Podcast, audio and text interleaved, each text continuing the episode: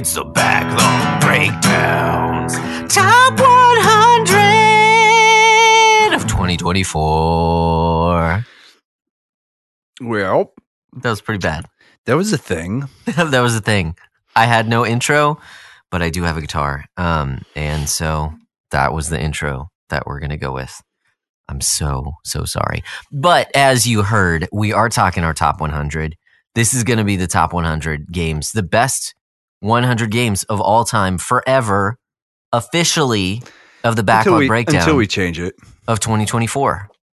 So, Well, going into 2024. I yeah, mean, well, and, and no, it's for the entire year. It's going to stay the same. It will not be official it's it's- ever until the next year. oh, It, it will not. It will never be amended until the next year. really? Is that is that kind of that? Because that's not really how it works. There may be potential amendments, but it's not actually going to be amended. It's official. mm, It's official. The official best, and we're going to be talking about that later in the podcast. I mean, that's going to be our main topic. But before we get to our main topic, we've got some forms to complete.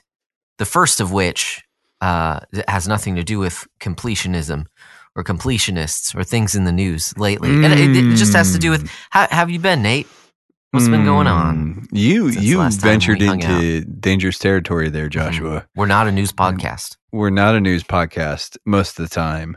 Mhm. Um, But oh if you want to make donations, we do have. I'm sorry. we do have a charity.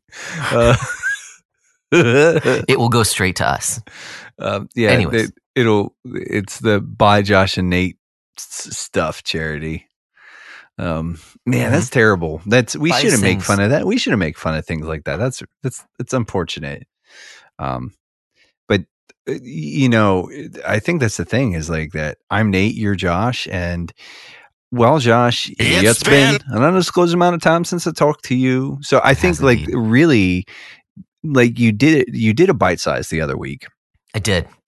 but um it has been like a hot minute and you and i have kind of been like catching up sort of be- behind the scenes uh here and there so uh but yeah man i'm i'm Mhm. actually staring at your new office It's true. Well, it's it's not that new i guess you've had it for like a, a week or two at this point yeah.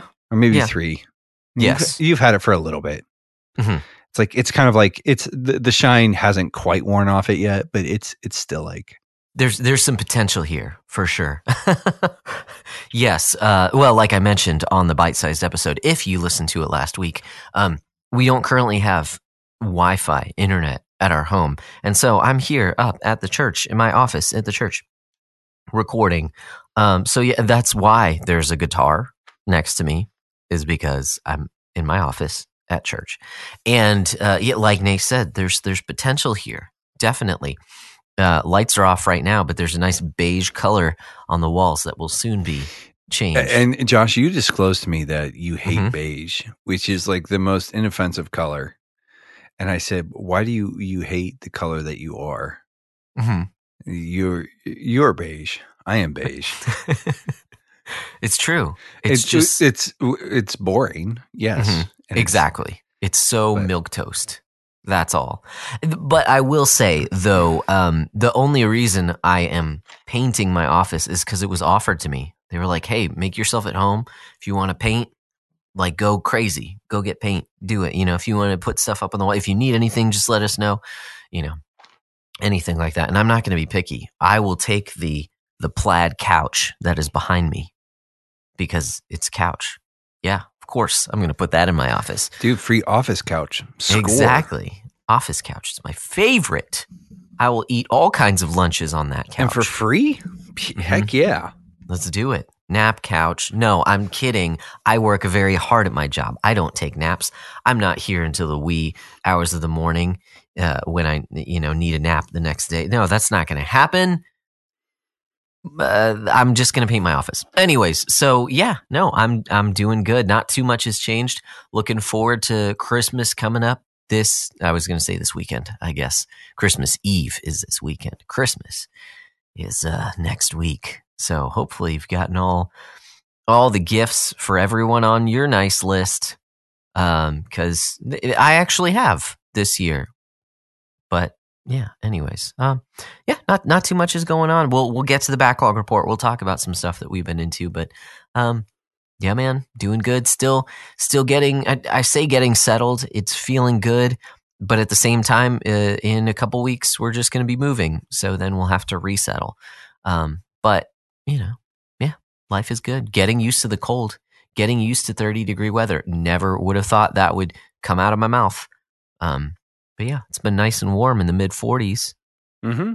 which is nice. dude it's it's it's nice like so what you're about to experience too and and again dun, it, dun. it could be a little different in the midwest than it is out here but typically january february is the real Yeah. jerk Mhm. february sucks That's what it always was in Texas. If it's ever going to get cold, it's going to happen in February.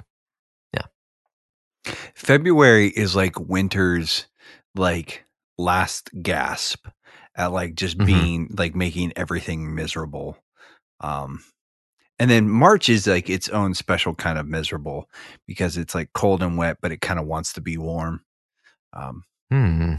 Interesting. i mean I mean, maybe it'll be different for you i doubt it but like welcome to my pain yeah. Um, here we are. Oh, we can man. commiserate together. you can you can start telling me about all the different types of miserable weather that you have and how like you avoid all of it because you just go inside hmm Well, that's that's not going to be the case once we move because I will be like six blocks from the church, so I will be walking to work, sir. I will walk an entire six blocks, what 10 minutes rain or or sleet or snow or what? Yeah, yeah. no, if even. Yeah. Well, that's- so, uh, That's how good have for you you. been? I'm not bitter about that at all. um, yeah, and, and and I'm kind of not uh, really, but I do think sometimes it would be nice to work inside. Um, Mhm. yeah, things are all right. Uh, Byron was sick for a while. Uh, he had he had been exposed to RSV a couple weeks ago, Mm, mhm. And so we stayed home with him. Uh, we were kind of taking turns, and then uh, it seems like he's kind of come out the other side of that. Uh, there's Okay. still like a little bit of like crud kind of left, um, Sure. but I mean, we're just kind of getting through it one Yeah. one one plotting step at a time. It's just kind of Okay. like it, it's yeah. It, there's nothing really like major going on. Like there's there's some like mercy ministry stuff. I'm kind of into uh, trying to to navigate here in the next couple of weeks. Like Okay. uh I'm trying to think about uh there basically uh there's a woman and she's going to have a, a housing need here in the next couple of weeks, which Gotcha. and again, I, I don't understand all of like I don't know all of the the bits and bobs, but it's like, man, just kind of like what kind of like crummy landlord like throws their tenant out, you Mm, know, Yeah. a week after Christmas or whatever. Or like Mm, it's like I didn't don't like that so much. So yeah. um trying to coordinate some of that and um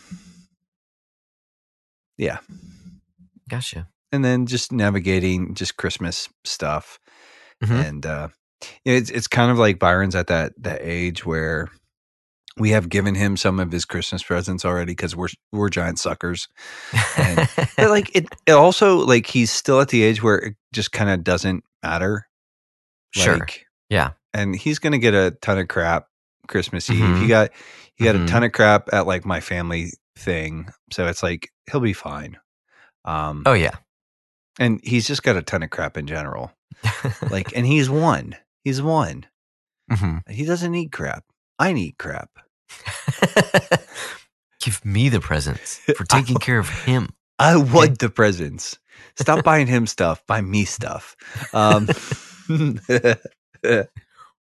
um but no we're, we're doing sort of all right. It's just kind of it's i don't know. This time of year is always just rough. Uh i kind of hit Right. that like yep peak sucks. It's the worst. It's a i make this joke all the time and if i've said it before on this show i apologize but it's not going to stop me from doing anything but it's it's very much like uh, in Office Space where Peter's talking to the hypnotist, and he says, "Every day that you see me is the worst day of my life because the day, yeah, the today is worse than yesterday. Um, every every Ugh. day of my life, it's and the the hypnotist just kind of goes, ugh, that's messed up, and um, I kind of feel that way in peak, where it's like every day you see me is like the worst day of my life during peak, and they all just get awful. Um, it, it it's been like whatever. Like today, there was like a weird. I don't like to get into too much. I was supposed to get some help, and I did get help, but not the help that I had been told that I was going to get. And so, Okay. like, I had kind of like basically, I told I had been told I was going to get a helper, and Mhm. he he would not have a regular mail truck. So I was like, okay, cool. So I just I'd have to like I had to peel out basically like walking loops. And that takes place like I have a bunch of walking in the middle of my route and then I have a bunch of driving closer like in the, beginning is mostly driving and the, the end is mostly driving and sort Okay. of in the middle there's a pile of walking. And so I was like, okay, well I'll just pull out like a bunch of the walking in the middle and then, you know, I'll just hand that off to him hmm and then he never showed up and i get a call from someone else Oof. and so basically what happened was i did all the rest of my route and then me and this other person had to go back to the middle of the route and do all of that very quickly Uh, um it's like and it just it was frustrating Yeah. it was just Yeah. frustrating it sounds like it. and it's like dude i had like 195 scans today Mm. i'm like i, I want to yell at people and tell them to stop buying stuff off of amazon i might like i don't know freak out and like hurt myself on their property you know i know. Yeah. i'm getting i'm getting desperate josh. It's getting weird. Um Christmas So- is coming. People are ordering packages. duh, and it's i i don't want to hate christmas. I really don't but i i Mm. do. Like i i hate everything. Like it's just like this time of year it's like i don't really hate christmas. I just hate all the crap around christmas. I like christmas. I don't have to work christmas. I like that. Hmm but yeah i just i hate everything around it. It's just like the worst. People are just the worst. I, I i i make this joke with my customers the ones that i like and i tell them that if santa if it like you know and, and i'm just kind of like arguing from like i said you know how i know santa isn't real? And they and they usually say uh, how? I said because like listen it, you're telling me one guy has to deliver like all these packages to all the different kids in the world and he's a happy fat man. I'm like he could be fat. He is not happy. I'm telling you like i spread it out over december and i'm ready to go crazy sometimes. I said like one night? Oh no. That dude I, I was like and i don't think he's like that old. I think like he might be in like his mid 20s it's just like you guys have like he's just so stressed out anyway that's a weird rabbit hole tangent to go down Mm. but we're Mm. we're fine we're okay I, i'm just kind of like it's peak and peak sucks Yeah. but um Yeah. it's the worst Mm. Well, since those were some of your least favorite things, let's uh roll in here. I've got a list of some of the things that that I have been into, some of my favorite things that I've been into. My report. that looks like an actual report or a Mm, blank piece yeah, of paper i can't Of tell course. it's probably Of course it's a, it's a report every time. It's a piece of paper. it's probably both with my report on it. Now, now, don't notice as I pull up a, a, a program on my computer here that might or might not have notes on it to report on. So, uh, what should we report on first, Nate? uh i think you know we usually go with uh books so Books. how, how's Okay. books sound Cool. That, yeah, sounds good. Uh, the one that has kind of stuck out to me the most is one uh, I, I I figured I'd like it. Um, I enjoyed it quite a bit more than I expected. I listened through the latest book by Rosaria Butterfield.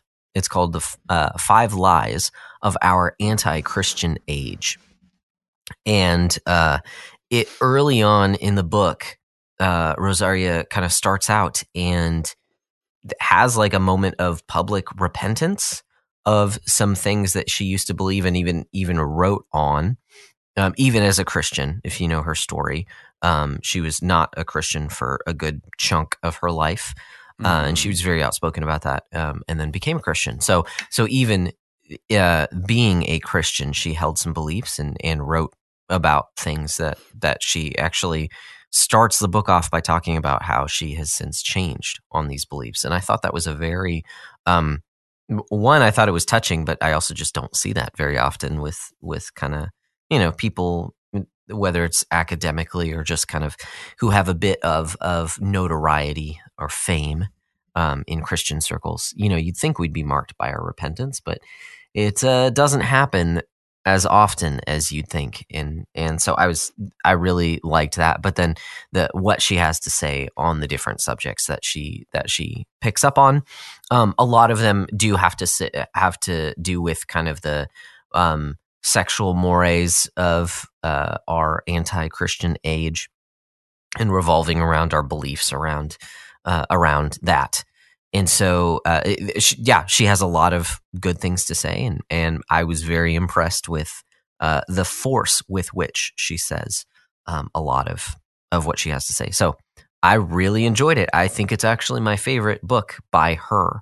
Um, and I, i've enjoyed the others uh, but but this one i think is is even something special so highly recommend five lies of our anti-christian age by rosaria butterfield hmm. It's, I mean, like, you know, and I don't want to go too far down this rabbit hole, but like, what were some of the things that she, like, what was something that she repented of or felt like she needed to correct or, uh, and I, and just mm-hmm. to sort of like, I also, I think when I see somebody like a high profile thinker, speaker, teacher, pastor, author, whatever, when I see them come out and say, like, here i was wrong here about this take public ownership and like apologize and legitimately repent mm-hmm. that's very encouraging to me yeah. um and, and, i think it's like you said it's unfortunately we just don't see a lot of that um mm-hmm. Mm-hmm. so yeah but so one thing that I recall, I mean, she mentioned, I, if I recall correctly, she mentions a few things, but one thing uh, in particular that I remember um, was her advocation. That's not the right word, is it? Um, but being an advocate for um, what is sometimes referred to as pronoun hospitality. Mm. so using uh, someone's preferred pronouns uh, for the sake of uh, having further conversation with the person. And she goes into detail why her mind has changed on that, and and why she believes that um, on the one hand that that it's lying.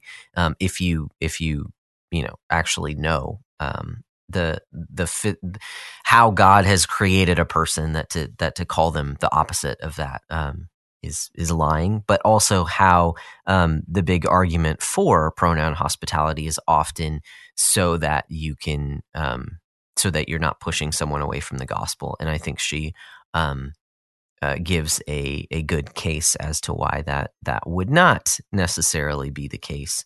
Um, and and she gives examples of people that she talks to that she has good conversations with, where she's just very open and says, "Hey, I can't, but like my conscience won't allow me to call you by your preferred pronouns." But that I don't mean any disrespect. You know, like actually engaging that head on. Mm-hmm. And I still want to continue to have a relationship, um, you know, and, and I still love you, and, and like let's let's continue to talk about these things. I think any anyone willing to talk would be would be able to accept that.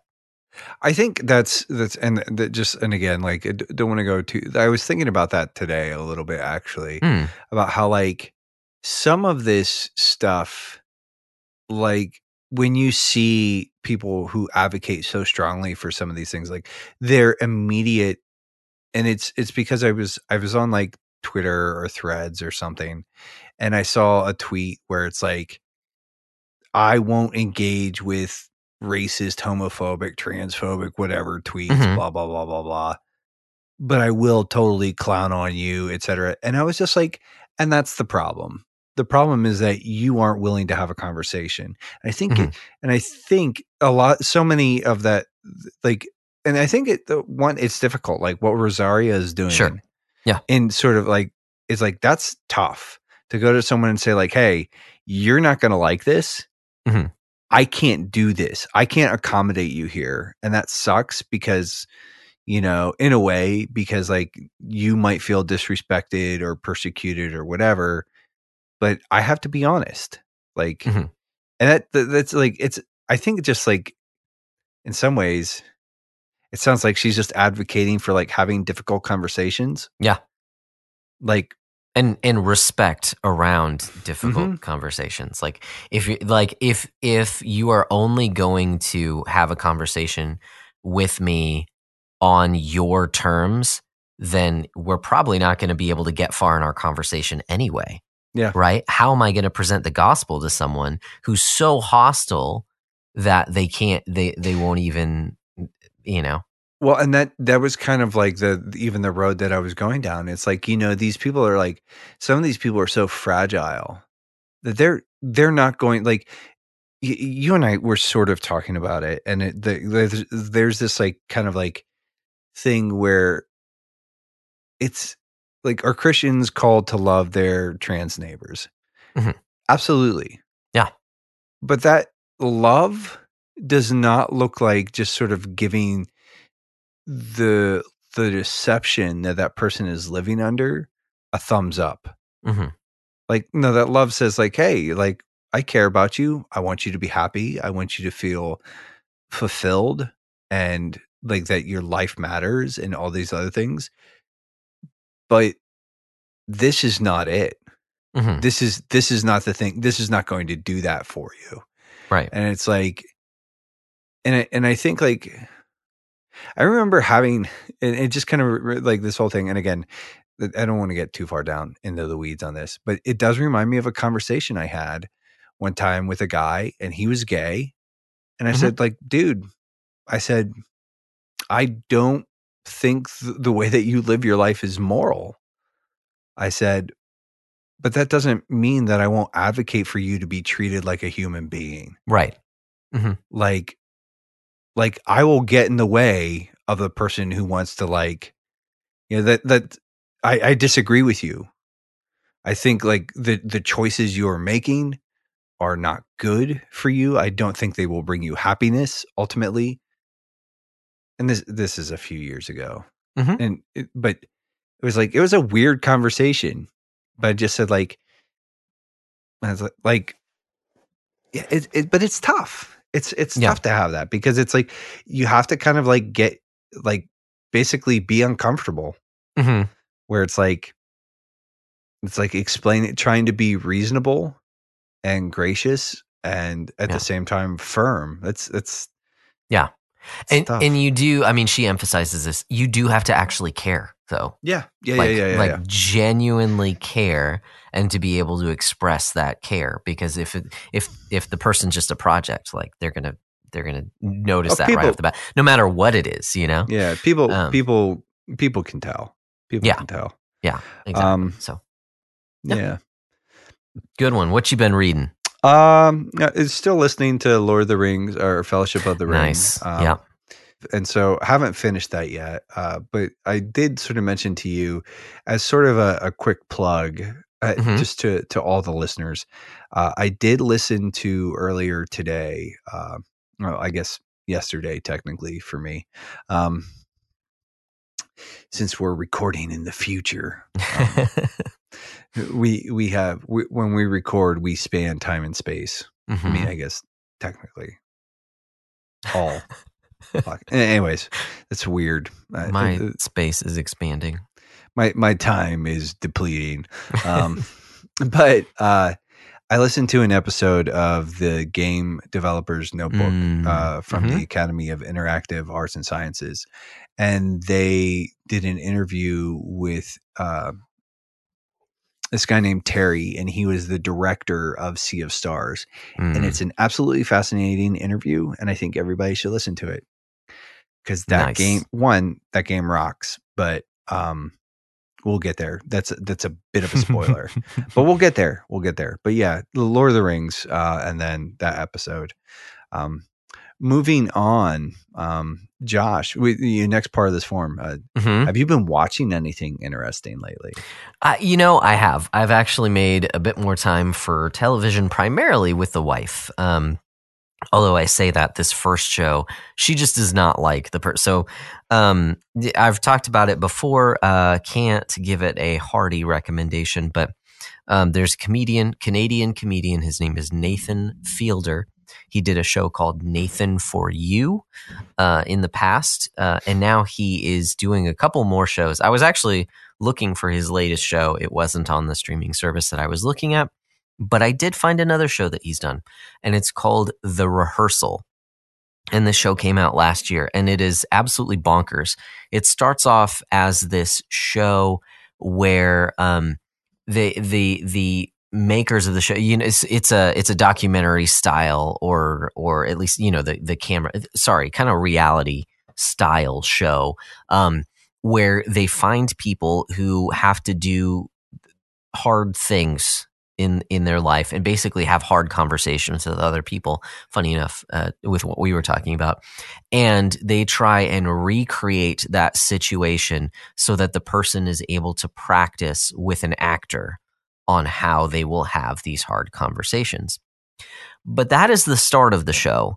Um, as the show goes on um, he finds a lady who wants to someday have kids but she's not married yet. And so so he hires actors to be her her her son at different ages in his life. And and since she uh you know she for a while it's it's her as a single parent but she's unable to meet another guy and so Nathan steps in to to co-parent this child and it just gets super weird and it turns out to be more of a very um awkward comedic art piece than anything else. Um, I know I did not just sell it very well based on the look on your face, um, but I it is just, certainly like- hilarious at times. Mm. there, th- I, I guess I'm just looking at it, and it's like this could go so wrong, Mhm. so oh, and it quickly. does. hmm and it's like there's just that that part of me. What was that that show that we all watched, Jury Duty? Yes. Um, yes. where Mhm. like there were so many times like uh, there was like this kind of like underlying like existential dread sitting in the back of my mind the entire time Mhm. I'm watching it where I'm like if this gets like mean spirited I'm out hmm like and it's like the, what you're explaining to me is like this could get like so mean Mhm. so easily um Yeah. that it, it scares me um It it just as you go on, it makes you question more and more about the entire premise of the show. Um, I'll I'll I'll say that without kind of spoiling anything, um, because it yeah it just goes into insane places and then it Well- ends very abruptly. and I know here's the thing I know people are weird Mm-hmm. So I know Mhm. there's like a lot of like there's a lot of stuff that like you would probably like watch it and probably be like, is this real? Right. To which the answer is probably, yeah, no, that's that's totally real.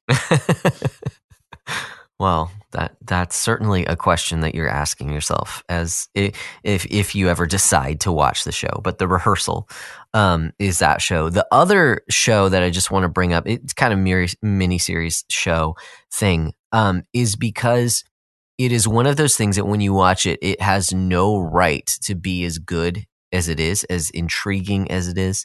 Um, my wife and I watched uh, uh, this documentary series called McMillions. It is about the McDonald's Monopoly game that they that they've been running since the late 80s. Mhm. Nate, did you know that the Monopoly game has been rigged since the late 80s that all the big winners have been chosen and sent game pieces? Like you really you had you never had any chance at winning one of the big prizes. I did, I did not know this, but it sounds reasonable to me. and and the insanity of the, the it has ties to the Italian mafia, uh, like the mob, um, and and selling it through there as well. It's also got uh, some tie. Where else did did the money go? I mean, it's it's crazy how this how big this conspiracy was for so long. And and this uh, it's a very well done it's a very fun uh, uh, documentary even though you know deals with some dark subjects. Um, and i say documentary it's a documentary series. The episodes are like an hour long i want to say and Mm-hmm. there's i think six of them something like that so it's a good length. Um, but it is just absolutely crazy. I had no idea about i mean i had heard that there were some issues with mcdonald's monopoly. Uh, i didn't know like Is how it- far it went it and how long it had been going. Ongoing? yes. Yeah. They brought they've brought it back since with higher security since they you know found out what was going on. But they only found out because it would, they were someone tipped off the fbi so the fbi started investigating it and then reached out to mcdonald's to like find out what was going on. And then it's just like all all looking into to where this goes it's crazy All heck broke loose. yeah yeah and and for how long it had been going on too so so that was a Hmm. fun documentary series mcmillions is what That that does was sound fun. Yeah. Uh, as what far as me, as as far as what I have been watching, the only thing that I've been watching of note, Mhm. um, is I I watched this weird little like indie flick that no one's heard of that has zero buzz right now. Mm, Um, mm. but I really want to put it on the map because I think it's something special. It's uh, which is a total fa- fabrication. I'm just being completely Barbie. Uh, no, i'm just kidding I mean, I might watch Barbie if somebody. Yeah, I might watch it just to laugh. Um, I don't know. It just seems dumb and Mhm. absurd, and I like absurdity. So, um, anyways, got off on a weird tangent there. sorry Um, you watched some indie flick that Uh, nobody's heard it's, of It's this really like, and which is kind of funny because it actually is kind of pretty indie. I saw Godzilla minus one, and Mm. boy howdy, it's it's something really special. It's I am so excited about this uh this movie that um so one of the things like you know and and- my my my buddy Parker and I one of the things we bonded over was film and he's a way Okay. bigger film nerd than I am um, Ah. but I like movies. And this is one of the first pieces of of cinema that I've seen in a long time that actually kind of like got a hold of me. Like I, I found myself sort of being like drawn into the movie and I would catch myself like just going along for the ride. And I don't do that at movies. Hmm. Like I kind of like I just don't. Um but th- this thing is really really great. Um nice so I, I'm I'm gonna try to sort of like pitch it a little bit, um, because uh, like there's a pretty tight window on. I don't I don't know how much longer this thing is gonna be running in theaters. Mhm. Um, but when Christopher Nolan makes films, right? He he has a story that he wants to tell, and then he uses like the the the Dark Knight movies. Those aren't really Batman movies, and I know some people might be like, "What?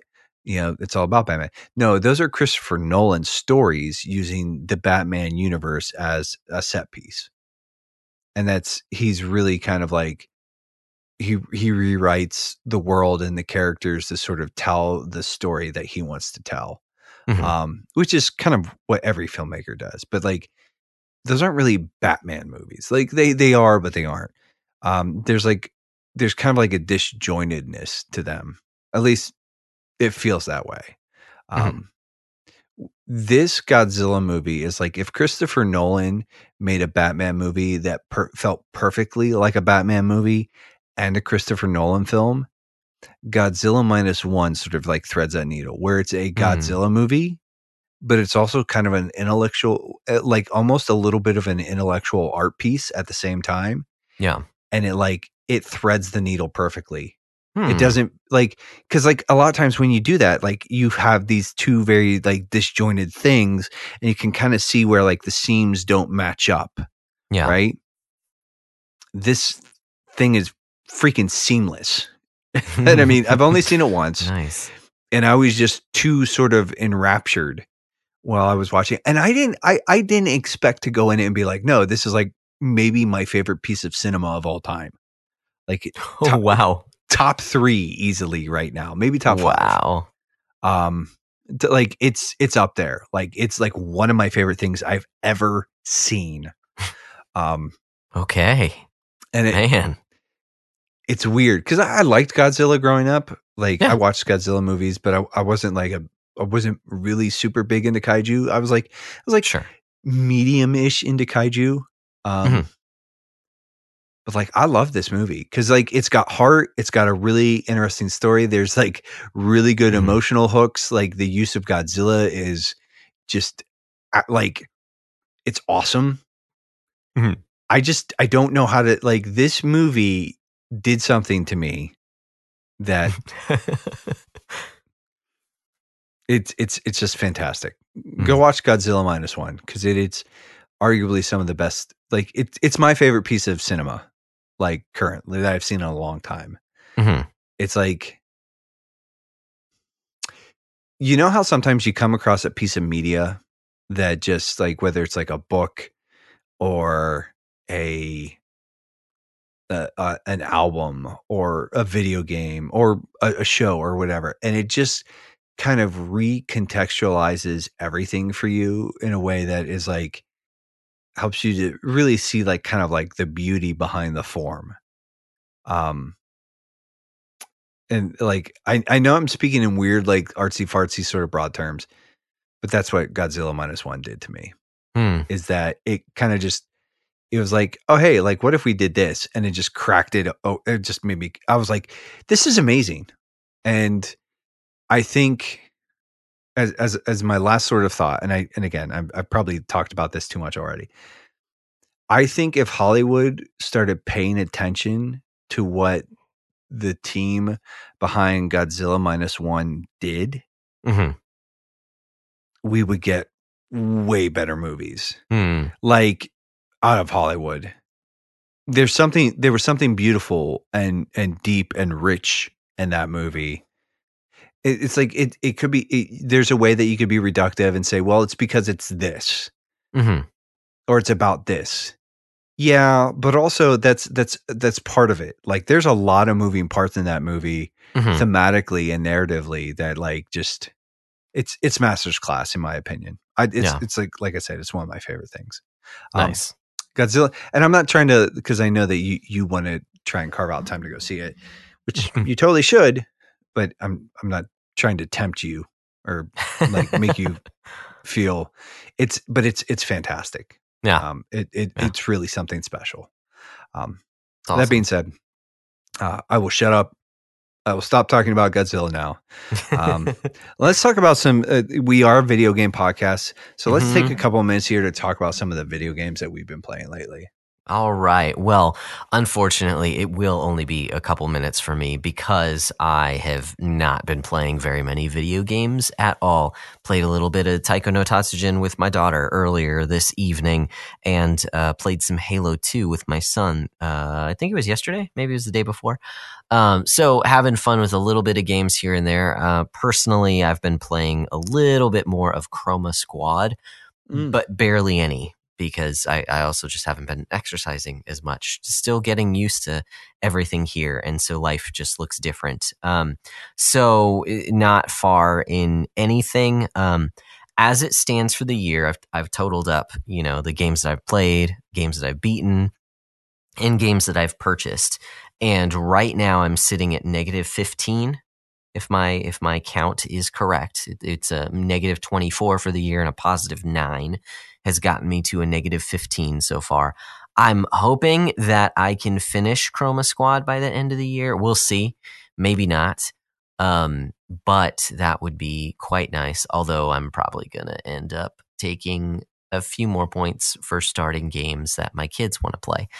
Um, so we'll see when the year is out, but currently at negative 15. How about you, Nate? Um, there has been no movement as far as the beatdown score goes. Okay. Um, because I haven't beaten anything. I have. Uh, I've been kind of like really hip deep in Sea of Stars. Um, I'm probably spending Nice. way more time on that game than it actually needs. But I'm kind of running at it in a capacity where it's like it, there is a new game plus that is like mandatory to like 100% the game. Um and to get the true Okay. ending, you have to like do the new game plus, but it's like I want to make sure that I have all the pieces for new game plus so that I kind of just like right into it Wow. and um but yeah uh it's it's uh, sea of stars is something special uh i Nice. actually feel very similar like uh and i i use the same words to describe godzilla minus one i would say they're in very similar sort of like air for me okay. where it's Sea of Stars, and and the, the neat trick about Sea of Stars is that it plays it when when you're playing it, it kind of does this thing where it reminds you, it makes you, it reminds you of like how you remember playing a game. You know, Yeah. like how the game felt. Mhm. Like it does this weird thing where it taps into like the nostalgia vein, and like everybody, every time you remember a game, you th- the way you remember it is not the way it actually was and this Sure. game sort of like Sure. taps into that thing that never it's it's it's really something really special um That's awesome. sabotage did a bang up job it's it's a it's it's master's class um in Mm. whatever it is um so yeah uh, sea of stars is great i also took a minute to uh uh there was a god of war uh ragnarok dlc announced called valhalla and it's basically like a roguelike version like sort of like piece of content Hmm. so i but it, it's got like it's basically serves as a, a an epilogue for god of war ragnarok Okay. and I've been kind of going through that. Like I, it was free. I downloaded it and I've been Mhm. checking it out. Um, and I've been enjoying my time with it. I'm not like gobsmacked with it. I think the way a lot Okay. of other people have been, but I think it's good. I, I've enjoyed it. Like it's been nice to get back into God of War Ragnarok. I think that game is Okay. pretty good. I enjoyed my the combat and uh, Hmm.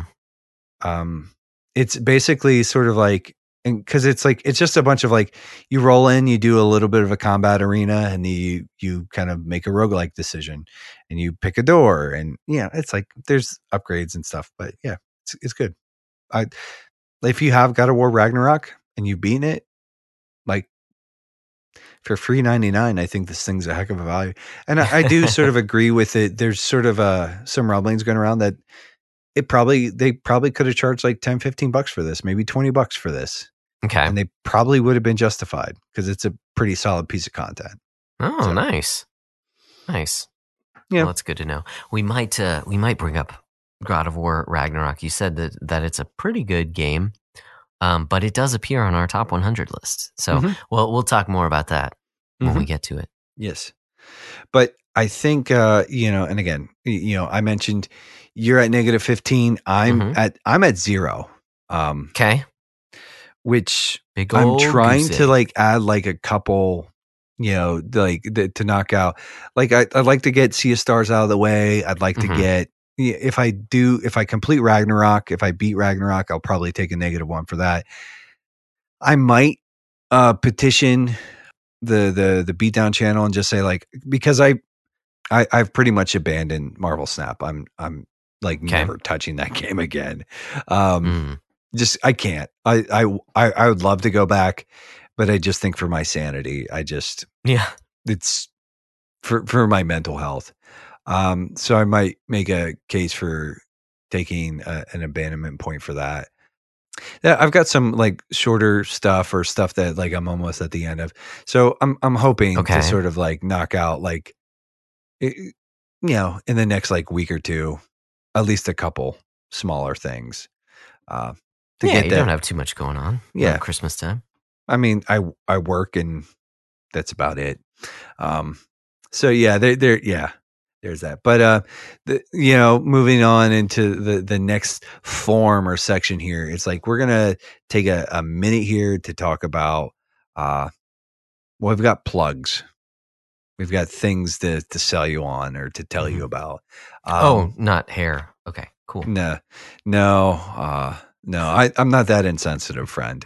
Um, but Uh, you know, so we were we were talking about the the backlog beatdown, and of course, like if you guys have been paying attention to the show for any length of time, you know the backlog beatdown is a meta that we run uh, every year. Uh, from it starts January first, ends December thirty first, and it's basically you buy games, you take points, you play games and beat games, you lose points, and it's just a it's a little bit of a metric. The the rules are a little more nuanced than that, but it's just to sort of encourage you to play the things that you already own instead of just uh, sort of just buying games and just letting them pile up. Um, but the official app of that, that th- we have an official app, and it's it's uh, mostly because we asked the guy who made the app if it could be the official app, and he said, "Yeah, sure." Um, but it's the GG mm-hmm. app, uh, an app developed Super by official. our friend. What's that? I said super official. Super official. It's well, I mean, yeah, because he said sure. Yeah. Um, but Charles Watson, uh, he developed it, and it's basically, and he's a friend of ours. Full disclosure here, but uh, we we like Charles. We know him. Um, we've known him for a while, and uh, he's been on this podcast. He's been on this podcast. Uh, but it, GG is basically a Letterboxd style app for your video game collection. You can uh, well, you can flesh out your collection, all the games that you've owned or own or have, you know, you can create wish lists. So all the games you'd like to own, all the games that you've played, you've beaten, the ones that you've abandoned. Uh, you know, there's a, a variety of different statuses you can apply to these games as far as like, you know, condition of, of your playthrough. Um, you can rate and review the games that you, you have played. I, I guess in theory, you could rate and review games you haven't played, although that's being a little disingenuous, and I would not encourage mm. that. Um, but yeah, it's it's a really neat little app he's got going over there, and uh, we really encourage you to check it out. And you can uh, get all of that that kit for free ninety nine. And if you like what he's doing, and you want to sort of go a little bit above and beyond, you can for five bucks a month or fifty bucks a year, you can sign up for the the elite tier, which gives you basically um, gives you a couple different things. It gives you a unique role in his Discord server, which gives you a little more access to him a little more insight as to what's going on in the app period um, as far as like his roadmap and everything else but it also uh, gives you uh, the opportunity to serve as a beta tester and get uh, early access to builds um, before he he rolls them out as far as for general distribution. So there is that, um, and we we like the app. We like the app. We like Charles, and we and again we we use it to to sort of you know to track the beat down throughout the year. Uh, moving along, we talked about the GG app and how you should probably give him money uh, because that's a cool thing to do. Another cool thing that you could do is give us money and not in the weird money please kind of way but um, mainly we have a patreon. And if you like our content and you like what we're doing here we want you to think of it as a bit of a tip jar. Um, there's mm-hmm. zero obligation and you know we we really do appreciate any support. So like the sharing the caring telling your friends and family about us. I, I mean well maybe maybe you want to refrain from that maybe not i don't know. Mm-hmm. um, recently we had a fun little story uh, friend of the show uh, one of our patrons uh, uh isaac aka uh, the sojourner was at his dentist office getting some dental work done and apparently his headphones died um, and he was listening to our podcast. And so we may or may not pick up a listener based on the fact that the the podcast just kept right on rolling along and the dentist was like what are you listening to friend? Um so yeah uh so but like yeah do the sharing and the caring uh you know and if you you haven't um leave us a rating and a review on your podcatcher choice that would be cool. But uh like i said and if you want to go a little bit above and beyond all of that like i said we have a patreon um and we want you to think of it as a bit of a tip jar but it's a tip jar with benefits. Um, so basically at any level uh, all of our patrons have the opportunity to submit um, a topic or a game for us to play throughout the year and do an episode on, in, in which they could join us for that episode. In addition to that, uh, our patrons all have a little more access to us, uh, whether it's through the the actual the the Patreon, through uh, we have some like different like Facebook chats uh, through the Discord. There's you know different things. There's different ways for them to sort of get a hold of us that makes it a little easier for them. Um, and we tend to just sort of like you know give them preference in some things, and we we're trying to sort of also just have a little more like patron centric sort of activities. Like we did a backlog draft with our patrons not too long ago. Um, in addition to that, that sort of part of it, yeah, each and every patron also gets access, early access to each and every episode alongside a video feed if that's what's, well, uh, not just early access, but early uh, and uncut access to each and every episode. Mm. You know, this is this is not boding well, Josh. We're getting tired, and Oh, we still have the the rest of the show to to get through. Um, but like, there's a lot of perks to being a patron. We think it's cool, and if it's something you're interested in, we'd love to have you in there. Uh, moving along. Lastly, things that we we love and we're glad to be a part of. Mostly, mostly, uh, it's the Playwell Network, and if you don't know what that is, well, I will fill you in. The Playwell Network is is basically sort of a rough and tumble sort of assembly of podcasters who are all dedicated to creating content that encourages uh, its listeners to maybe think a little more wisely about the ways that we play. Mhm. Um, you know, Josh and I, and and the breakdown is obviously a part of that.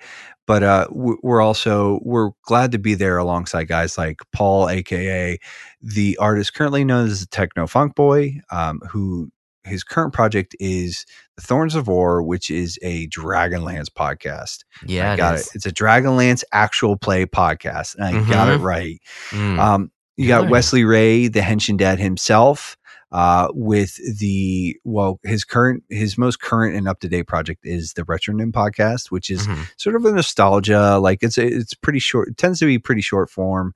Yeah. Um, and it's it's like it's video game, but it's also just like kind of like nostalgia related. Like he has an episode on Doctor Who.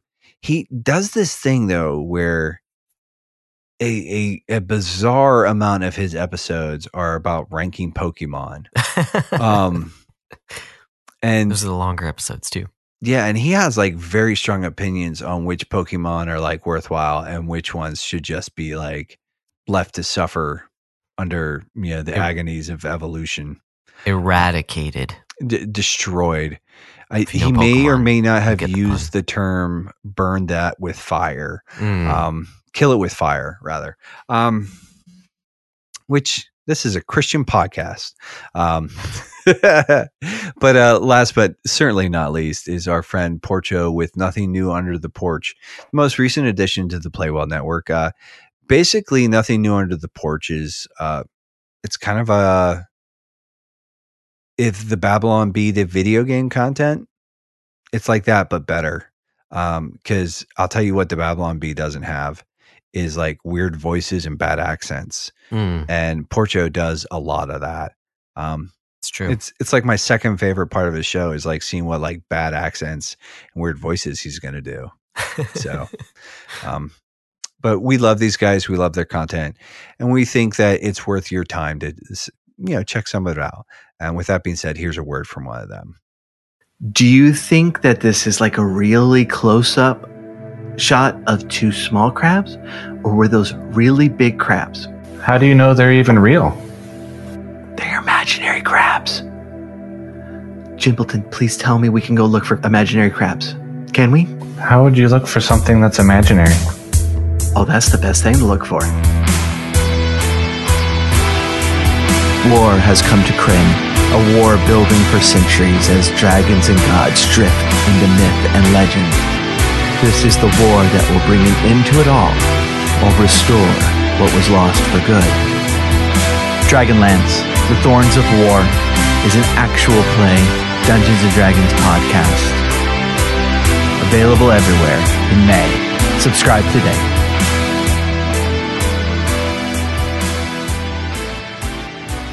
and we're back so tonight folks uh and this this episode shouldn't be too outside the the bounds of the the normal for most listeners like this is we've done this a few times at this point in time and uh, i dare say josh i dare say that Mhm.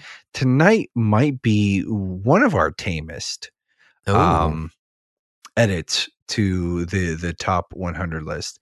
And I say that not because like here, here's the thing like everybody and their like everybody knows that 2023 has just been a year chock full of good games. Hmm but the the the, the reality is that even if uh and i'm probably way more guilty of this than you are um even if we picked up a lot of those games like we tend to not play a lot of the the games that we pick up throughout the course of the year. Sure. um so and you know frankly if if i'm being honest like this has just been a, a pretty slow year for me as far as games go like i was looking at Mhm. it and um there have been years where i've beaten like almost 30 games i did not beat that number Mhm. i did not even get close to that number this year but the, like the the fact of the matter is like i think we we did uh uh like a mid-year sort of refresh and we we did some some bumping around and we we did some tweaking and fixing but I, I honestly coming into this last this this sort of last edit before we we move into 2024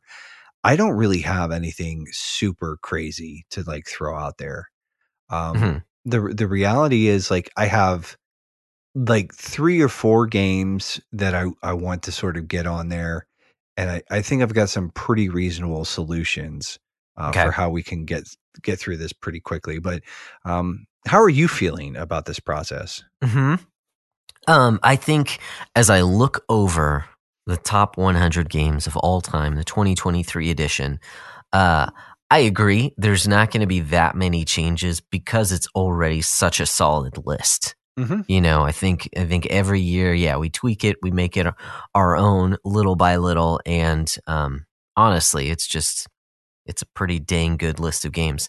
Of course, there's there's going to be some that that I would not have on my personal top 100 list, but um, that's just due to the nature of, of what we're trying to do here. Um, and also, there are lots of games that that I either haven't played or I don't have the nostalgia for. Um, you know, so so they don't necessarily mean anything to me. But I I recognize that you know pretty much everyone on Earth, everyone else on Earth, uh, does. So Mhm. there there there are a few of those on here. But regardless yeah I, i've got a few recommendations. We can hash it out.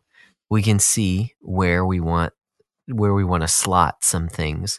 Um, but i will before we get started there's one game that i started this year that i have not yet finished and i absolutely will not finish it before the new year um, and so you're not going to see it on this year's slate of games to kind of move around. Oh, that that game in particular is called Elden Ring. Mm. Now, obviously, it's critically acclaimed, and so I totally get. Yeah, it sh- should it be on the list? Yeah, probably.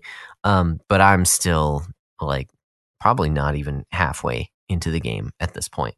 Um, there's still so much left for me to explore and to find and to play and that is not going to happen in the next two weeks. So, um, yeah, just wanted to be aware of that one. Although I have played it, um, I've I've got some other ones, um, a, a pretty big hitter and a few lesser known titles that that I think deserve a spot on the top 100. Okay.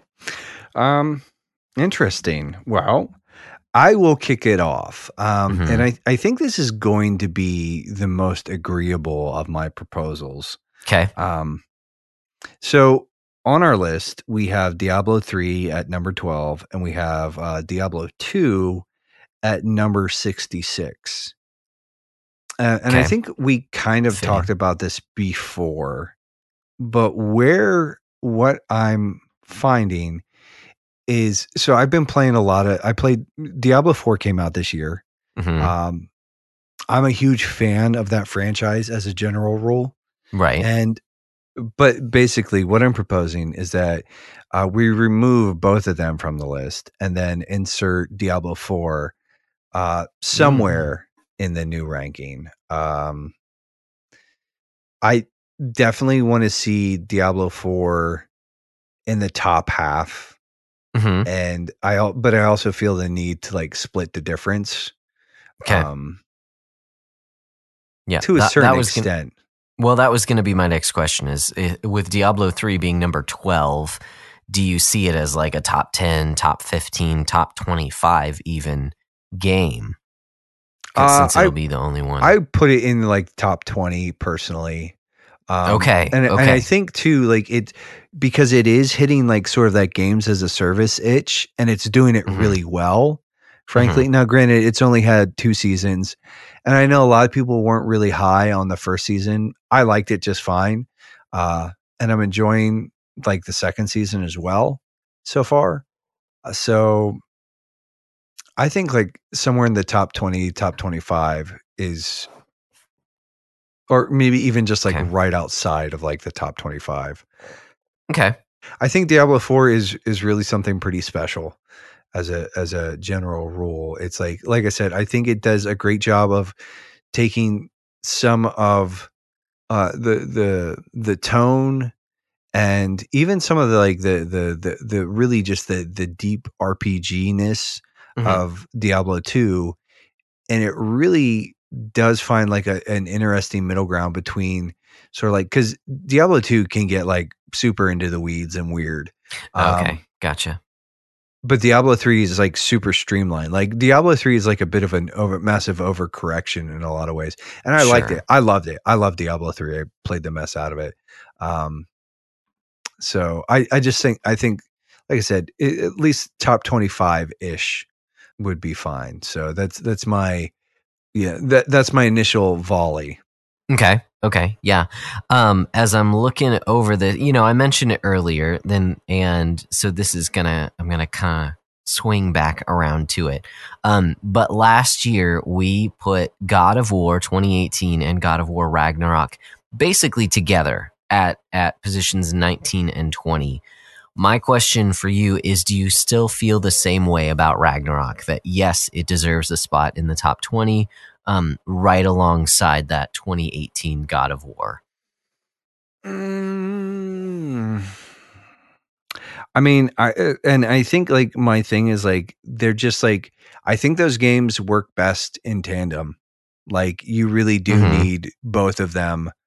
Uh I mean, they could go somewhere, but I don't want to like they could drop a little bit, but not not that much in my opinion. And you'd still want them to be together? I'd still want them to be together. I, I Okay. think that's like to me that's like- that's like the one thing is like neither one of those games like both of like God of War 2018 it's a little easier for that game to stand on its own. Mhm. Um I think it does a better job of standing on its own, but I think like it becomes like like Ragnarok does help to recontextualize some of 2018 and sort of like really kind of like enrich the lore of that that story Okay. in, in some interesting ways. Um and and Ragnarok, I I, I don't know, like it's kind of like one of those things where it's like almost like like if and I know this is kind of like cheating, but it's almost like if I could just say like the God of War duology on PlayStation, uh, like 2018, and right, you know what I'm saying? Like if I could just like Yeah. put them like just say like that that duology, I think deserves to be right there, and I, Yeah. you know, and like I said, Yeah. I I do propose that like 2018 is just above Ragnarok Okay. Okay. for the simple fact that I think 2018 by itself is the stronger game, even though I think Ragnarok is the more sort of like complete vision of the game in some ways. Gotcha. It's weird. Like, I like that game a lot. And in some ways, I think it suffers under the weight of being a sequel, where it's like, Okay. it doesn't pack the same punch that God of War 2018 does, Right. simply because God of War 2018 exists. Um, Yeah. and so even sense. though even though Ragnarok is like a refinement of the formula and is in in some ways a markedly better experience, it's also not as relevant Gotcha. in in some ways, but not Yeah. completely. So, I mean, like I said, at, at some point in time, I may even just propose that that we just sort of like say the God of War uh duology, you know, um because I, I think we would know what we were talking about. But that does also feel like cheating. Mm. So. Right. Yeah. We'll just we'll need to wait till till Sony puts out the definitive edition with both of the games, the definitive remastered version on PS5. Um. Th- so that's which I will fine. probably mean- buy. um. I'm I'm thinking, you know, if if you wanted Diablo within the the top 25, even if we put it right at 25 with a, with both of them taken out, that would put it right under NieR Automata, right above Spec Ops: The Line. Um, so it could slot in there, and then yeah, I, I see. I've got personally, I've gotten some distance from God of War 2018, and while I did really enjoy the game, um, is it top 20? Eh, not for me personally.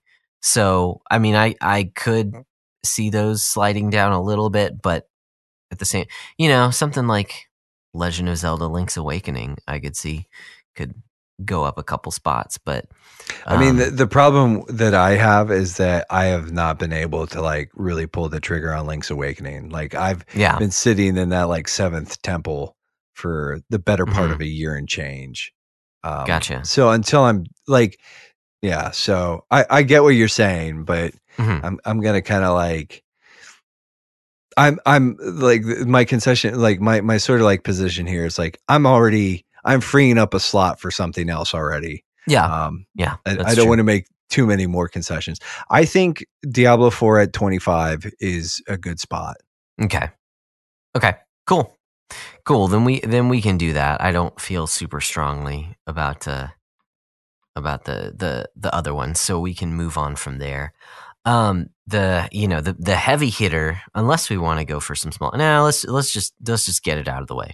Okay. Tears of the Kingdom needs to be on this list. Um for all intents and purposes, uh it is the better Breath of the Wild. Um, I th- while my personal experience may not be necessarily, but certainly it was at times. Um, but I also have nostalgia tied to Breath of the Wild that includes uh, the birth of my daughter. So that you know, th- there you can't really compare based on that. But I think mechanically, um, there's a lot. There's a lot in Tears of the Kingdom. You know, the the only thing I can fault it is that I think it was too much game, which is not really, it's not really a fault, is it? Um, it's like you know, the, like Michael Scott. I work too hard and I care too much. Um, this game is just too much game for seventy dollars. Um, so so Tears of the Kingdom. I mean, we can do just a simple swap with Breath of the Wild. I think that would kind of be the easiest thing to do. I, I do think it's low at number 35, but um, I know we've kind of gone back and forth with Breath of the Wild um, on that one.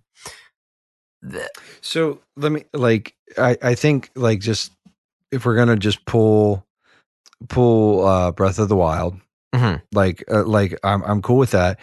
And if you wanted to go up, that's fine. But like the question is like where where are Uh-huh. we gonna where are we gonna put it? Yeah. So right above it, Ori, Octopath, Dragon Quest V, Yoshi's Island, Final Fantasy IX, Doom, Super Mario 3D World, Dead Space, Spec Ops: The Line, and then we hit Diablo 4. Um, so for Tears of the Kingdom, I mean, how about we put it right under Diablo 4 at 25, so it's 26. Okay. What do you I feel mean, about that? if that's uh, like I'm I'm cool with that. That's fine. Like Okay. like well, and it, we get to into this every year, but like the, the top 25 gets like to be like just a weird highly contested space. Mm-hmm.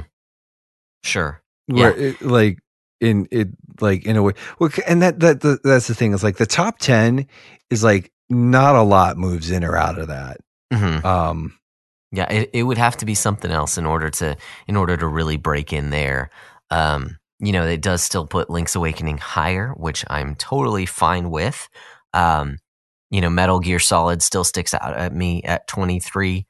Uh, for but I, I, we also have talked about in previous years. Hey, we should play some more of those games, and we just haven't.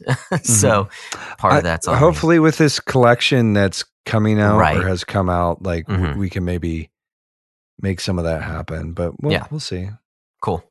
Okay, so then we've slotted in Tears of the Kingdom at 26, right under Diablo 4. Um, what other games do you have? Um, here, let me kind of pull up my. I mean, it, it, and it's it's more of a like a provisional because like I haven't beaten it yet. But even we were talking about like Sea of Stars. Sea of Stars is like. I, I I know that in some point in time I'm going to like inevitably kind of like cool on it a little bit.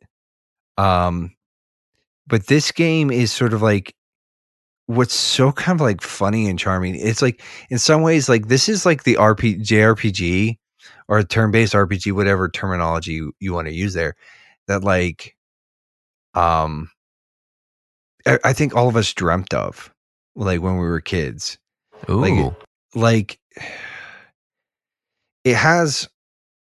eh, Without getting into too many spoilers, and again, I, I earlier in the episode I said, "Hey, go listen to the Game Developers Notebook episode with the director from Sea of Stars." But like, it's it's like Chrono Trigger is like easily one of the greatest JRPGs of all time. oh, yeah. And I mean, As you can tell from this list. Yes. it's number two on our list. um, sea of Stars has a lot of DNA from Chrono Trigger, but then like there's there's interesting wrinkles. Like they added some of like the button pressing from Super Mario RPG, so that it's not just like you hit like so there's a lot more like when you're playing, you're a lot there's a lot more active.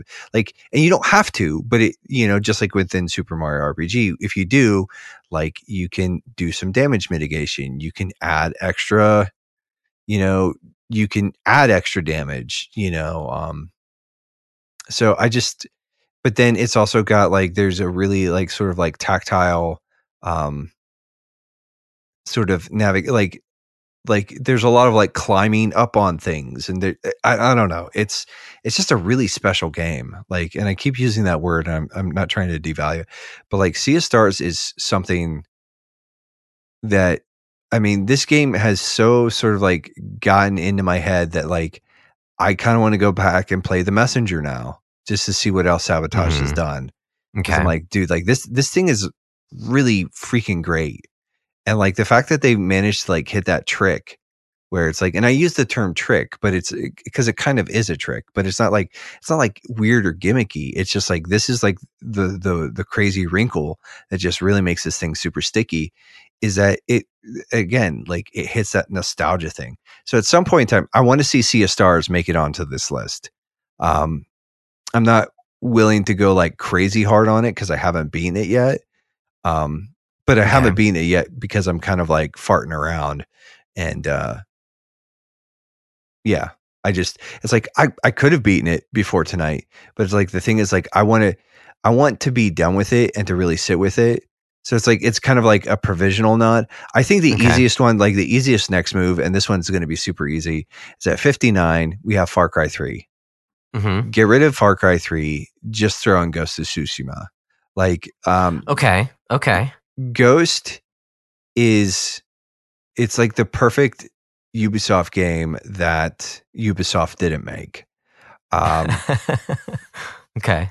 It's this really great sort of like it, and you know we just did like i just did an episode with parker and with micah talking about it and i just think it's like it's really you know it's really a cut above when it comes to sony first part first party games and i Mhm. just think it's um again you know it's the the only thing I would gig it for is just it's it's a common sort of complaint that I have with just open world games is that they're just too big. Mhm. And there's like a part where it's like it's just kind of like Too much game. there's too much game, yeah, which is I guess a pretty good problem to have. But Yeah. I think uh that's that's personally I'm like Ghost of Tsushima like just like dump it don't even need to move it. I think it's fine right there.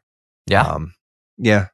I, I like that. I like that change. I like that change because I have no uh no prior history with Far Cry Three. So, I mean, I don't have any history with Ghost of Tsushima either.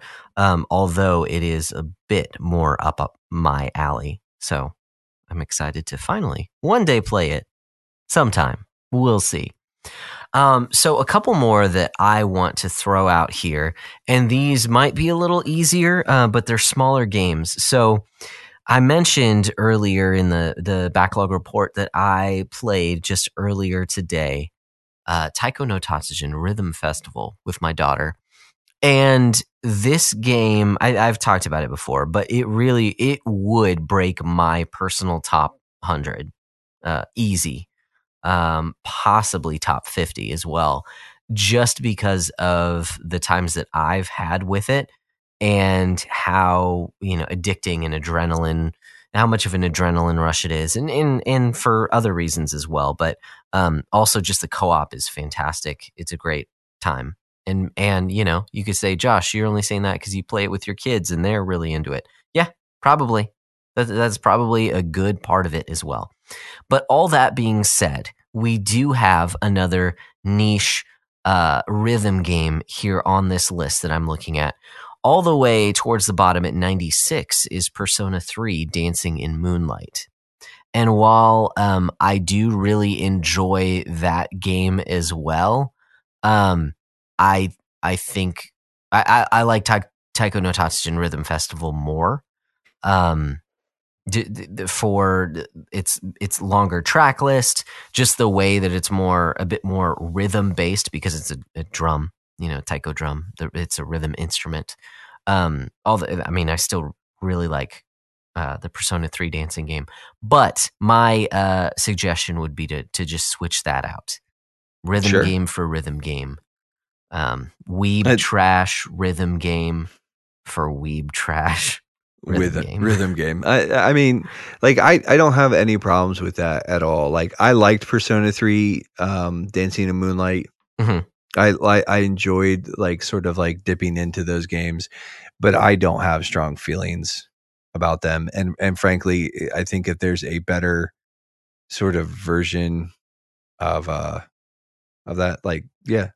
Mhm. So Cool. Okay.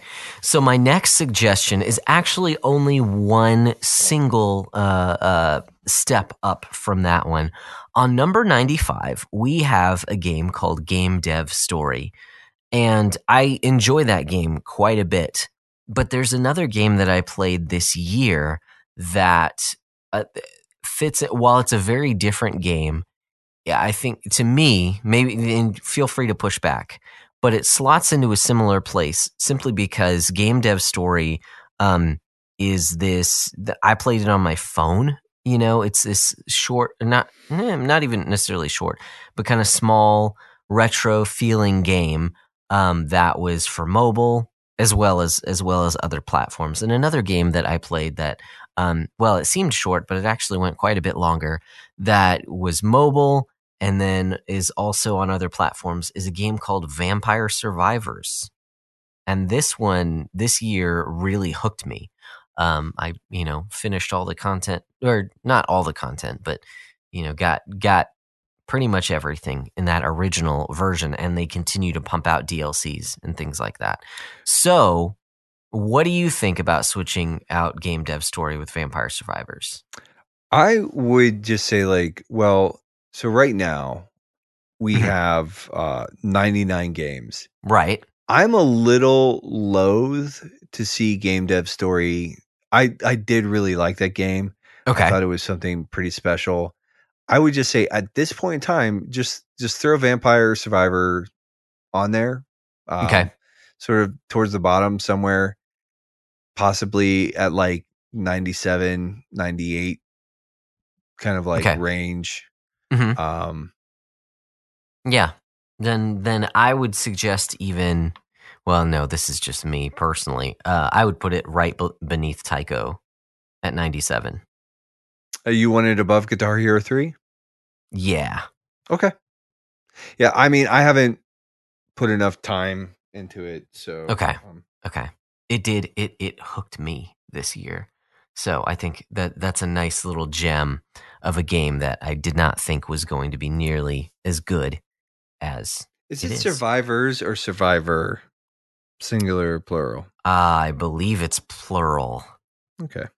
unless my whole life is a lie, which very well maybe that. Nope, it is What plural. is- so What is a man? mhm. a miserable pile of secrets. Don't you know? Uh, do you have any other games that you would uh, like to? Um, I mean, like I said, I I did bring up uh Sea of Stars. I'm looking. Mhm. Okay, dude. I think we we have to like sort of um freaking faith. Yes, that was the last one on my list. Yes, that was the other one. We have Mhm. to like it has to go somewhere on here. I have no idea where to cuz it's like it's right. Well, it, it- okay. If we're going to pull uh game dev story, Mhm. like faith the unholy trinity can go right there um because Mhm. it's right below uh silent hill 2 Yeah. um because they're they're both the kind of games where i'm like i if i never have to play them again i'm okay yeah. that's Yeah. that's Oh, just man. um Get in the car, you ho. get in the car yes Yeah, no, I, I like that. I like that. And you know, as I was looking and I saw Silent Hill 2, um, I kind of did highlight it on the list simply because uh, that game is probably going to be switched out here, you know, in the next year or two uh, with the remake. At least if all if all goes well, um, and and then you know it could it might even be bumped up as well because it really the, the things obvi- obviously we've talked about this so many times uh, the things that we didn't like about the game um, were you know a, a lot of the gameplay. They can be they can be updated. They can be made better. And if those things are better then i mean it sounds stupid. It's an overall better game right? Uh, yeah. if you take away those those things that I didn't like about it, which is a good portion of the game, I I could see it shooting up the list. Although, you know, it's a solid list. I'm not saying anything about the list. I'm just saying Silent Hill 2. That's a good game. So, yeah it's well it's it's a good game that i hated playing um yeah. Yeah, it does some really cool things.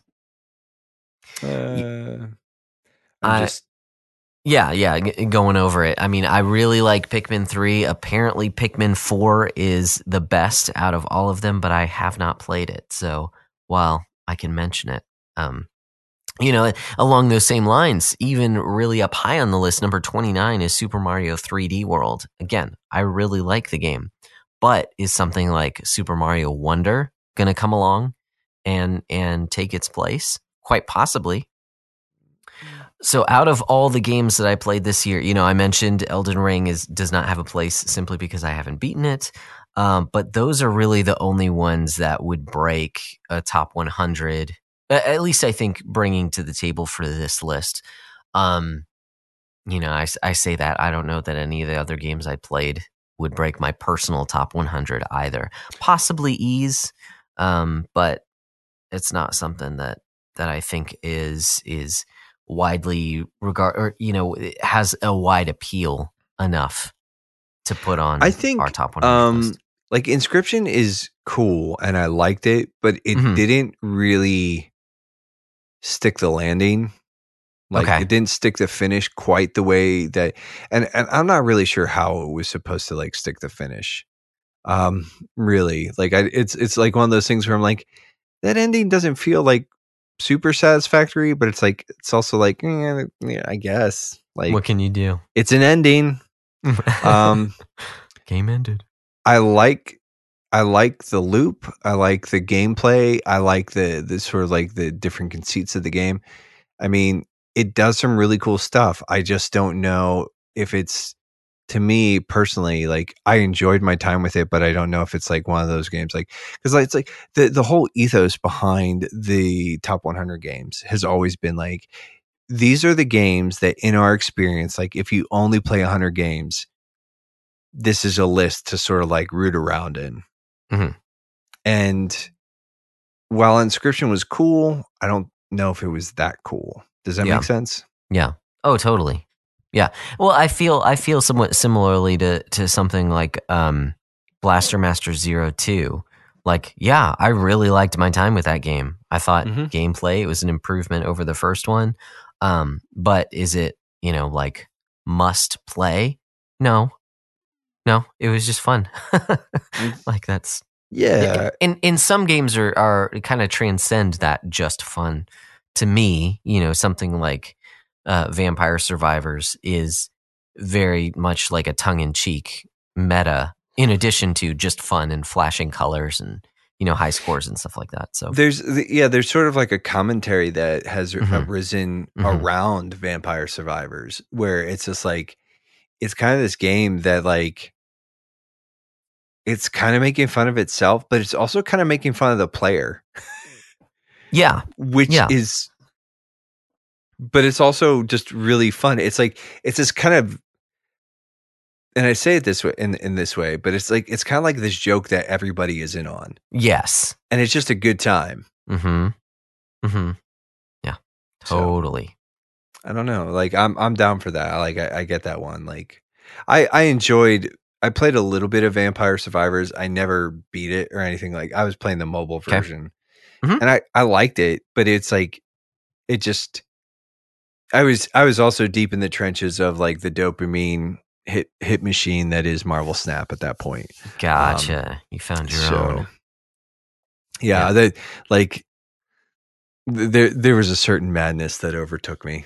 um, But yeah, I mean, looking at our list, I, I feel pretty good. And like I said, I I'm kind of looking forward to when I do finally roll credits on Sea of Stars, and by the Mhm. time we get to the next sort of edit, like I'll have had some time to sort of like sit with it. Um, because I think that that's always a problem too when you're making this list. Is like, and, and you brought it up, you kind of mentioned it too is like with the God of War stuff, where it's like you've kind of like I, I don't want to say soured, but you've cooled on God of War 2018. yeah, And Yeah. whereas I'm like I'm still kind of like, no, I just like that's where it kind of just sits for me, is like in that sort of like I think it's it's something pretty special. And I think that has more to do with just I just so not to get and, again this is like we're like not to get too deep in the weeds. I mean, this is just this is what we do in the podcast. We get deep in the weeds that's what on, happens. on dumb stuff. Um, but David Jaffe, the, the creator of the original God of War games, recently said that basically he didn't like what they were doing with Kratos, and he felt like they were making Kratos too soft. Um, frankly, I think what they did is they made a human character, and they Yeah. gave Kratos some depth and like they grounded him a little bit and he's like he's a much more interesting figure now mm-hmm. versus like Yeah. i you know if i'm if i'm being honest and not every character needs to have like deep emotional depth. Like you know i'm but like i think he's a much better character now. Oh yeah, oh yeah, than just the angry like like 90s monster like and and that's the thing is like I, I, like in, in it's almost like I, I wish I could sit across and be like Jaffe. So what you're advocating for is the fact that like he he just needs to be a psychopath. You just, he- all the time. all the time. Like he needs to be a raging lunatic monster. Like in order to be compelling. Like I, I don't know. To me, that speaks to deficiency somewhere. Yeah. Um, but I mean, like he also he's entitled to his opinion because like he's the creator of Kratos Mhm. or one of the the big sort of like driving force. So it's like whatever. But I just saw that and I was like, dude, I don't know. They did something interesting with a pretty milk toast character. Um, that you frankly, be thanking them. well, and it's I haven't played God of War three, which I, I I've heard is pretty good, but I'm just Okay. like, dude, I don't know. I I think we've kind of outgrown. I think what I like about I, I, again God of War 2018, and we we talk about. I think we we have a, a bit of a conversation. I just like the fact that they took what was a frankly a really uninteresting character and they made him compelling because they gave him depth. Yeah. And they gave him like dimension and there's more to him than just like Kratos angry, Kr- Kratos smash. hmm um, kind of thing, or instead of smash, but like Kratos whip knife blade things around, Right, right, like, yeah. um, yeah. Yeah, and and to be clear, uh, I think you you did choose the right words, but um, I have cooled on God of War 2018, but I still think it's a great game. Like I, I still definitely think it, it. Yeah, it's it's really good. I think it definitely deserves a spot on this list. Um, is it top 20? That's the question for me, but uh, personally, but it's it, it definitely. I, think mean, at some point in time, I'll probably cool enough on it that I'll, I'll finally concede. But today was not the day, my friend. I see. I see.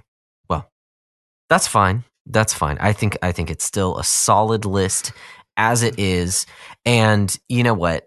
Next week we is, or excuse me, next episode is going to be our episode where we're taking a look back at 2023. We'll we'll mention some of these games that we played. Once again, we'll be giving out some awards and we'll be taking a look at the next year, uh, 2024. And by that time, I'm hoping to have compiled a list of games that I want to play in 2024. You know, some of that can just go out of the window because that's how this past year was. Mm-hmm. But I um Just don't I play say Marvel all that. Snap. oh, I, I I don't think, especially at this point in its evolution, I don't think it's a, a safe place to kind of jump in for newbies. Um, yeah, at least from from what I hear.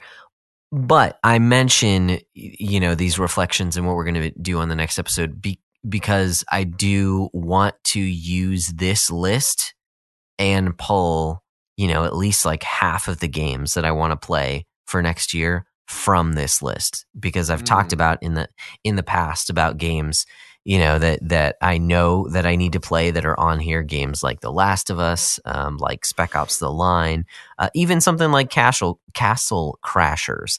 That Mm. like games that I know I will enjoy uh, I just have not gotten around to them.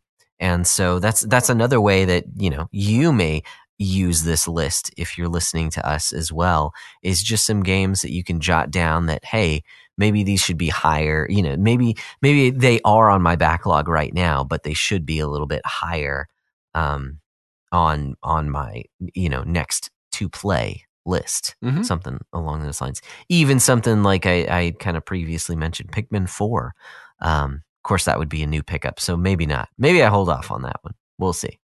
Mm. So just and and I know this is like kind of like I'm gonna put a little bit of a bug in your ear. We have Super Okay. Mario RPG on here. yeah How married to that game are you? Uh, you know, I love that game, but does it belong on a, you know, like kind of a must play? You have to play all these games. Not not necessarily. Um so I when I am ready to introduce Sea of Stars, mhm, I may make a push for that. Coming from Mario kind of- RPG. Yeah. And maybe, maybe I don't know. There's The I just- other RPGs on the list are much more solid. Is that what you're saying? Uh, perhaps, perhaps. I mean, I'm kind of, but and uh, well, and there's like a good bit like Sea of Stars takes the one thing that Mar because like the big thing with Super Mario RPG was always like the the button pressing thing, right? And it does that, Yep, and it does it mechanic. frankly a little bit better, mm-hmm. and it does it Awesome. and it with a story that I think is a little more Serious? Eh, yeah yeah kind of um sea of stars is just really really pretty cool and it does Mhm. a lot of really good stuff like it has a lot of heart a lot of charm there's a lot of like sweetness and Mhm. winsomeness to it like it's just it's a it's a pretty great game it's also a little kind of silly but but in a way that doesn't compromise the total package Mm-hmm. so yeah. But does it have a party member who is a cloud that thinks he is a frog, or a uh, reanimated, uh, possessed doll uh, that's possessed by some star angel entity? i don't want it either of those options? Um, potentially people- can you hit potentially people with a one of those pan? potentially one of those things well okay so and, and this is not a hmm, i'm Oh, just no. i'm not we going into like- spoilers. th- hmm. all i'm saying is that there's some kookiness to some of the the cast members and there's some you're like ha but it, it also nice. like it reads pretty like it scans pretty well in the sense Yeah. that like because of the world that they've got going on it's like oh okay like this does not feel like the weird leap okay. per se maybe i don't know I, I i'm gonna shut up like like the thing is like sea of stars is like one of those things that it's just it's really best left experience like hmm um you you talked about like I need I'm I'm probably going to like pick up some stuff and you had even said to me like I'm I'm probably buy it this year so that you can Mhm. play it next year and just take the points for it because I think that you're going to love it. Um Mm. I think it's a really I think you'll have there are like a couple things where it's like I have like some foibles where I'm just like eh, Okay. mm. It- like I'm not 100% sold on like a couple things but overall I, I'm just like the the overall package is just like chef kiss Nice. Nice. so That's awesome. Well, you know what else is Chef Kiss? Is our top 100 games list of Mm, 2024. I think, man, what a beautiful list. I think we did all right. Some great games. I think we did Yeah. pretty good Yeah, the official top 100 games you should play before you die. Top 100 best ever, greatest favorite, best top 100 of 2024. It's Never to tops. change ever. Yes, There until we until we do edit it never in until like 6 next time. months but but not until then ever, because we're serious. Mm, This We'll is see. the list. Uh, the a a um, link to the list that you can access if you'd like to take a look at it will be in the show notes, so you can view all these wonderful, wonderful games. We do um, typically like to run through all the games, Mhm. um, so we can do that before we head out this this uh, evening, morning, night, whatever, whatever time it is when you're listening to this. Uh, we will read these games, and then we've got one final uh, form to be observed where we just talk about our challenges for the next episode. So Mhm. um, we can just go back and forth. You want to take number one, or you want to take uh, odds or evens? well do we want to work from the top up or bottom oh, up yeah, the bottom up. Yeah, that's how we go. That's how we do it. So I'll take I'll take odds. Okay. So at unofficially 101 we have Sea of Stars because Mm-hmm. it's not officially on the the 100 list. Yeah, no, But it can't be. And there's there's there's no 101. That's that's ridiculous. But it's unofficial. But it's it's, so. it's super unofficial. But Mhm. like if there was a 101 it'd be Sea of Stars. but 100 is River City Ransom. Then we've got Marvel Snap at 99. At 98, Guitar Hero 3. 97 gives us Vampire Survivors. 96 is Taiko no Tatsujin Rhythm Festival. 95 is Faith the Unholy Trinity. 94 is Silent Hill 2. 93 The Stanley Parable. 92 is Baldur's Gate 2. 91 has Hellblade Senua's Sacrifice. 90 is Shovel Knight. 89 Bomberman Generation. 88 is Portal. 87 Katamari Damacy. 86 is Katana Zero. 85 is Celeste. 84, The Wolf Among Us. At 83 we've got NBA Jam. He's on fire. 82 is Donkey Kong 94. At 81 we have XCOM 2. 80 is Astral Chain. 79 Halo 2. 78, Titanfall 2. 77 Bubble Bobble. 76, The Nonary Games. 75 The Hyper Light Drifter game. That's 90, I, I uh, we're we're tired, but it's it's Hyper Light Drifter people, which I is a great game. it is because it's on the list. 74 is Dark Souls, also a great game. 73 is Xenoblade Chronicles. 72, Rogue Legacy. 71 Shin Megami Tensei 4. 70, What Remains of Edith Finch. 69 is Kirby Superstar. 68, Nioh 2. 67 Persona 5 Royal. 66, Persona 3, FES. Quick question. and I Mhm. know that like, do you think that uh, when we do play Reloaded, it could potentially bump FES out? Potentially. There, there certainly is potential. The problem is that all the different versions of the game have different things, you know, the content in Mhm. cut and added and all that. So, so it is very much a potential. Yes. Okay. I just I was like I saw that and I was like, oh hey, because that's that is slated Mhm. uh, for this year. Uh, but at 65, uh, getting back to it, Borderlands 2. 64, Animal Crossing New Horizons. 63 is Metroid Prime. 62, Dragon Quest 8. 61 SMT Devil Survivor OC. 60, Batman Arkham City. 59 Ghost of Tsushima. 58, Pikmin 3. 57 Super Mario World. And y- you know what, Josh? I, I know I keep like kind of just to put a pin in this. There's a bit of a debate in our Discord right now as to Mhm. which is the better game, Super Mario Brothers 3 or Super Mario World. Gentlemen, refer to the top 100 list. Mhm. One of those games is at number 1.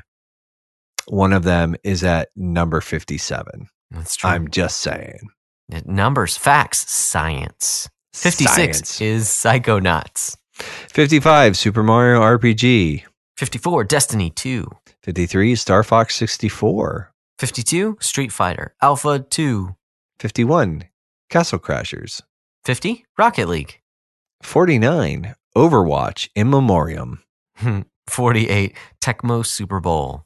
47 Mother 3. 46, Super Metroid.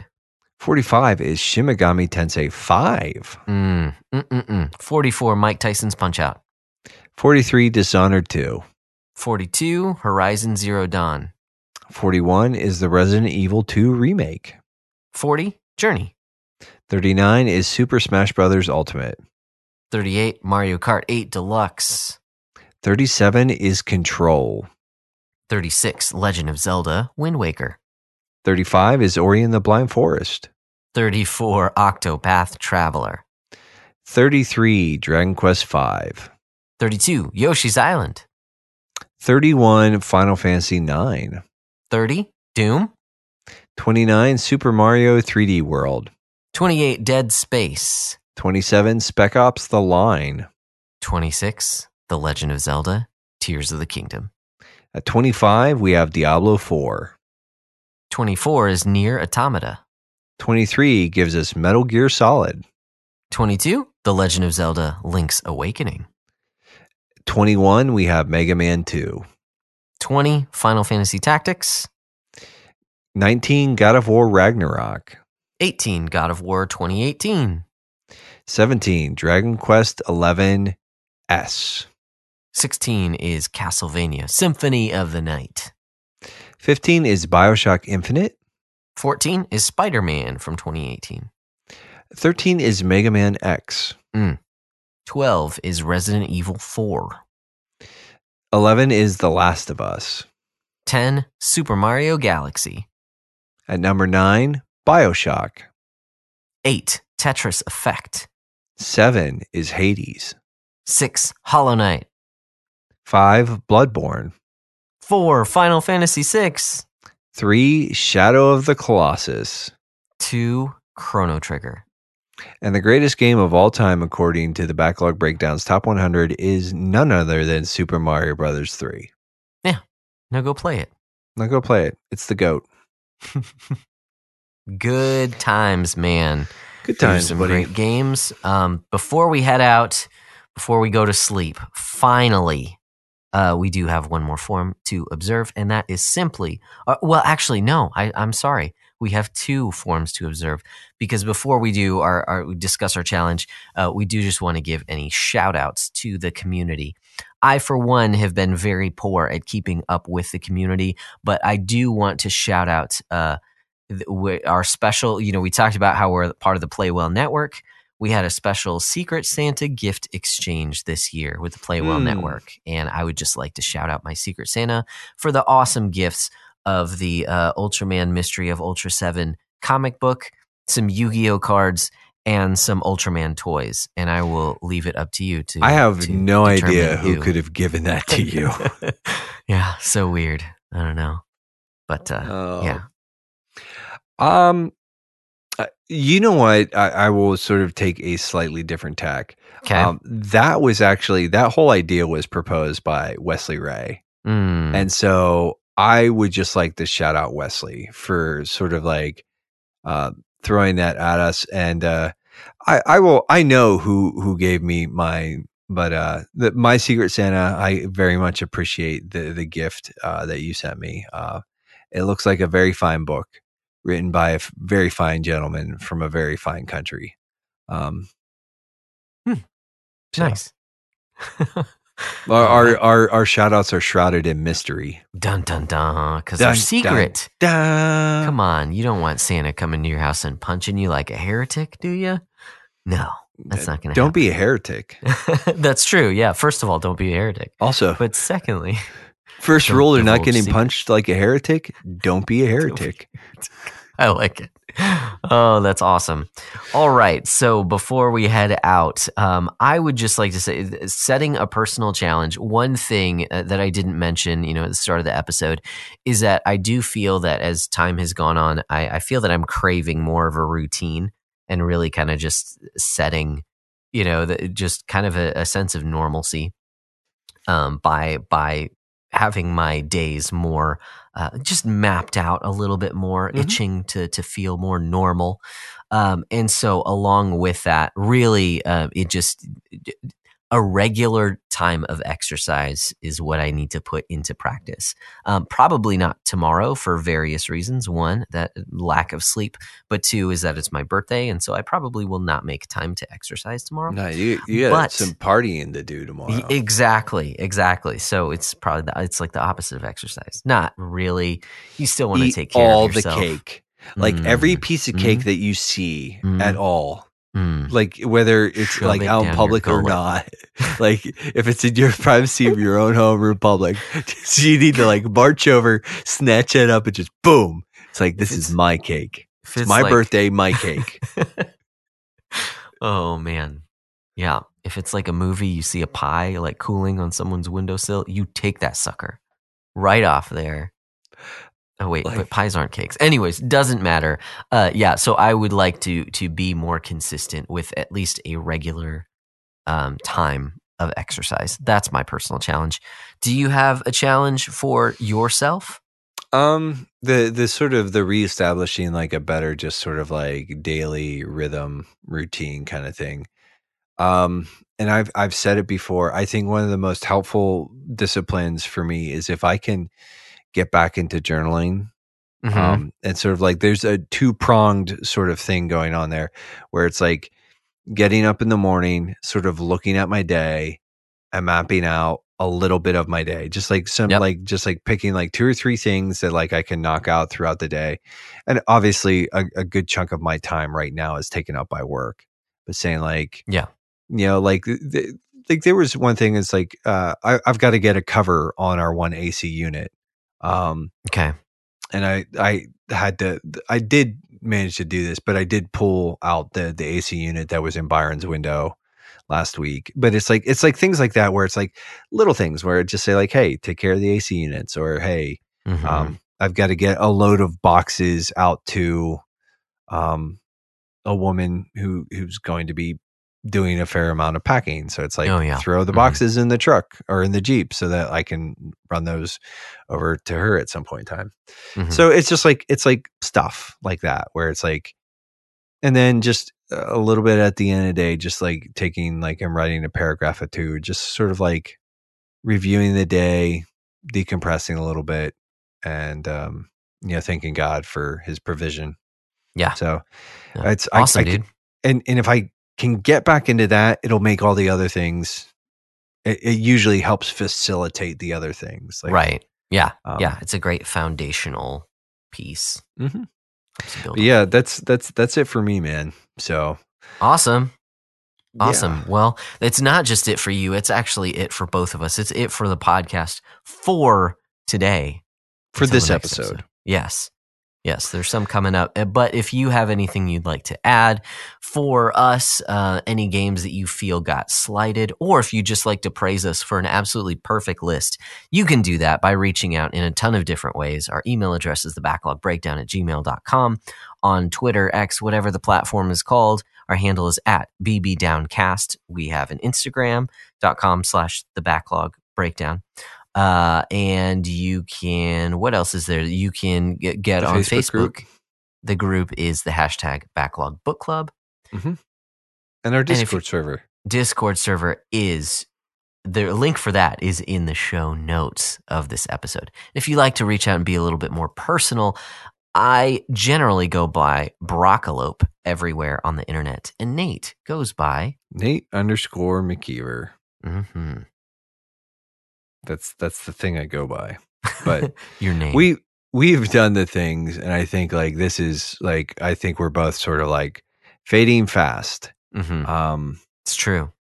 and so that being said, uh Josh, we uh it's been an absolute pleasure here, friend. Um but until next time, what should they do? Guys, keep beating down your backlogs, and we'll keep breaking down the benefits.